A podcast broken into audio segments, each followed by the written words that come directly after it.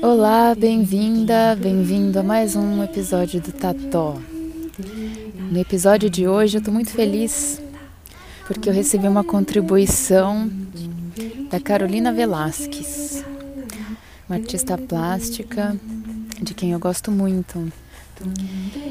E eu tenho a sorte de tê-la como minha cunhada. Então, e ela fez esse texto e mandou, falou que gostaria de ouvir na minha voz. Eu fiquei super feliz, foi um presente. Então, vamos lá? Eu casei com 20 anos de idade. Estava no terceiro ano do bacharelado de artes visuais. Um ano depois estava grávida. Não havia planejado. Mas dizem que isso não existe. Existe sim um desejo profundo que toca os instintos e o destino em uma hora fora de nosso controle, entre aspas, sobre a vida. Você veio e quando vi tinha uma pilha de pacotes de fralda no meu ateliê. Da pedalada de uma hora que fazia às cinco da manhã até chegar ao ônibus, virou caminhada e depois virou carona. Aos poucos virei toda útero, toda espera, o avesso da minha natureza. E pensava que ainda assim era natureza, uma outra face dela, antes desconhecida. Sobrevivemos à infância, hoje você tem 20 anos. Aos seus 17 anos, dei um pequeno suspiro. Sentia muitas coisas que uma parte da criação estrutural estava finalizando, que minha vida estava voltando a mim, que a maternidade, na verdade, nunca tem fim. Eu renasci em cada aniversário do meu filho. Cada um considera uma contagem regressiva, onde eu cronometrava e media cada pedaço do espaço dele, meu e nosso. Não por egoísmo, mas como já mencionei, tem uma natureza individualista e a maior lição da maternidade para mim foi aprender a trabalhar em grupo. Estávamos na praia quando você tinha em volta de nove anos. Eu estava, depois de muitos anos, voltando à arte, fazendo uma primeira residência artística e tinha o desejo intuitivo de fotografar um objeto. Um coração colorido de um metro de altura, feito de tecido e costura. Foi a primeira vez que dei a câmera na sua mão para me fotografar. Foi aí que me vi, em toda a minha força e carinho. As suas fotos me mostravam caminhos e juntos podíamos ver o mundo e a nós mesmos. Essa obra tem o nome de A Mulher e o Mar e Outras Naturezas e é uma performance baseada em um trecho de um livro de Clarice Lispector que diz muito sobre a maternidade que acabei criando, assim como uma ação artística. A mulher não está sabendo, mas está cumprindo uma coragem. Com a praia vazia nessa hora, ela não tem o exemplo de outros humanos que transformam a entrada no mar em simples jogo leviano de viver. Lori está sozinha o mar salgado não é sozinho porque é salgado e grande. E isso é uma realização da natureza. A coragem de Lore é a de, não se conhecendo, no entanto, prosseguir e agir sem se conhecer exige coragem. Trecho do livro Uma Aprendizagem ou O Livro dos Prazeres, de Clarice Lispector. Agir sem se conhecer é algo de meu avesso e define toda a experiência da maternidade. Você não sabe o que é, mas confia. E confia em toda a odisseia que protagonizara ao passar desses 20 anos de meu filho. Sempre fui ligada aos sentimentos e às energias das pessoas à minha volta. Se elas estivessem tensas, eu também ficava, e prontamente faria algo para acalmá-las e muitas vezes sairia de meu próprio tempo e minha própria verdade. Meu maior medo em viver a maternidade seria passar a vida fazendo as vontades de outra pessoa. Não o conhecia, afinal. e a vida seria me mostrar quem meu filho seria. Foram muitos trabalhos de meio período para poder cuidar de você, e o fato de todos eles me direcionarem para o atendimento aos públicos me preparou também para te cuidar, ter mais alteridade, ter mais maturidade para criar, acompanhar sua vida e criar as obras e me recriar. Me tornei propositora de performance e rituais aos públicos. Não tinha mais como não fazer as pessoas participarem com seus corpos e vontades. Depois de praticar tanta mediação de obras, acabamos nos tornando mediadores culturais em uma América Latina tão diversa de povos e culturas e tão segregadora ainda, determinando padrões sobre culturas, fenótipos, sociedades, arte. Nossa última viagem juntos foi em La Paz, Tiwanaku, montanha Chacaltaya, onde caminhamos juntos dividindo um cigarro de tabaco usado para rituais andinos. Caminhando pelas ruas, pude sentir o espírito de seu abuelito, feliz, feliz.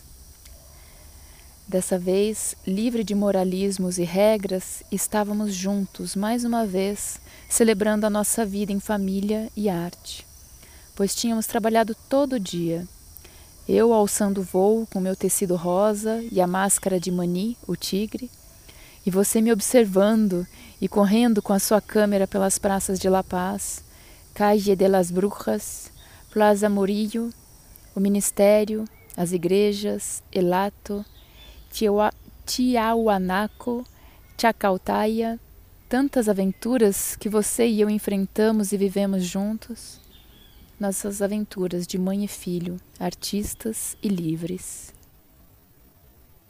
Ninguém me avisou que ter filhos de 20 anos fosse tão dolorido.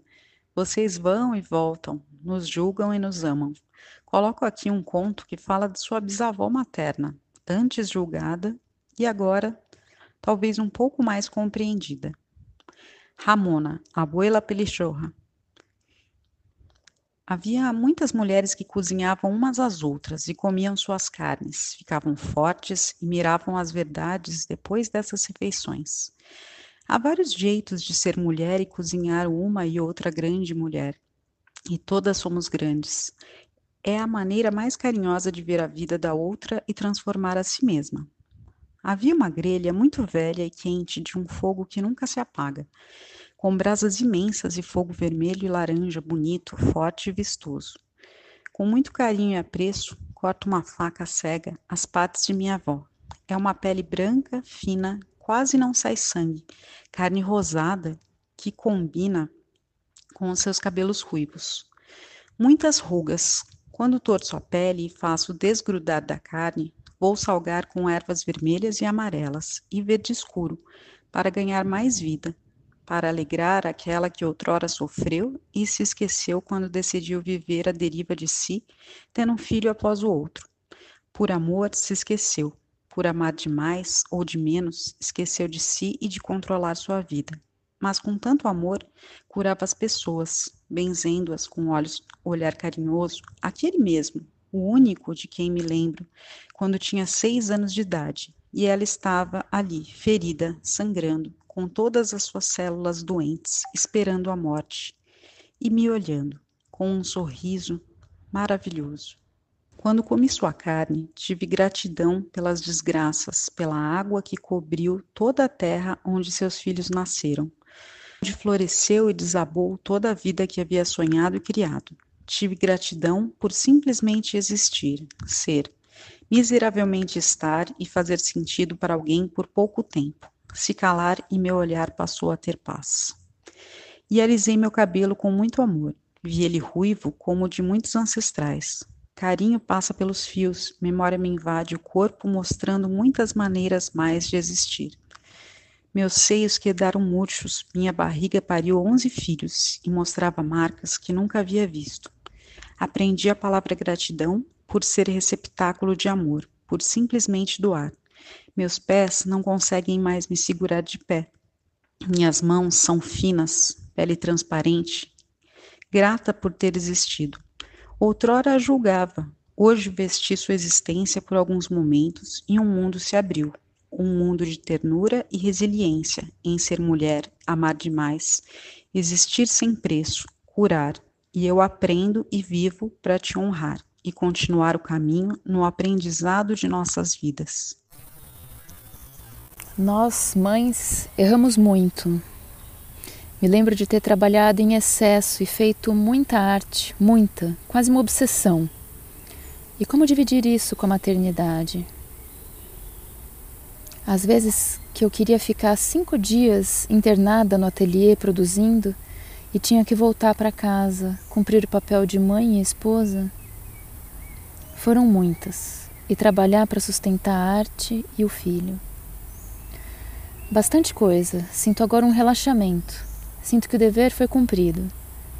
O Tumbal agora trabalha como assistente de barista em um café em São Paulo e frequenta a Unila em História da Arte da América Latina, cumprindo sua ancestralidade e honrando seu avô, que tinha muitas obsessões com movimentos políticos e, por sua vez, ficou bem dividido em viver duas vidas.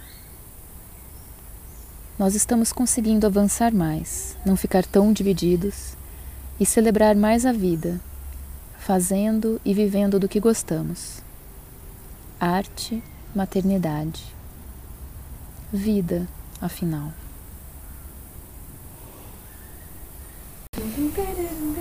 Bonito, né? Esse foi o texto da artista plástica e performer Carolina Velasquez, falando sobre a experiência dela da maternidade. E ela mesma leu o trecho que fala sobre a bisavó do Tumbal, Ramona, que por acaso, por coincidência, é o mesmo nome da minha mãe, Ramona. A Carolina é descendente de bolivianos e a obra dela bebe muito nessa fonte. Eu recomendo que vocês procurem o perfil dela nas redes é Carolina underline Velasquez com S no meio e Z no final. Lá vocês vão conseguir conferir a, a obra dela. Tem também o site que é carolinavelasquezarte.com. Espero que vocês tenham gostado dessa leitura a duas vozes com a Antônia brincando aqui de fundo. Gravei aqui no Parque Luiz Carlos Prestes, na zona oeste de São Paulo, um lugar que ainda dá para ficar um pouquinho isolado no meio da pandemia e curtir bastante verde, deixar a criança brincar no parquinho e respirar sem máscara. Eu sou Helena Salgado e você pode acompanhar o Tató no Instagram, procurando por tatopodcast. Lá você também encontra na bio os links para os episódios e o contato, caso queira mandar alguma mensagem. Os episódios são gravados, editados e publicados pelo app Anchor. A vinheta de início é uma interpretação minha para a música Antônia, do pianista Fábio Torres. E a imagem da capa desse episódio é uma ilustração da própria Carolina Velasquez. Um beijo e até o próximo Tató.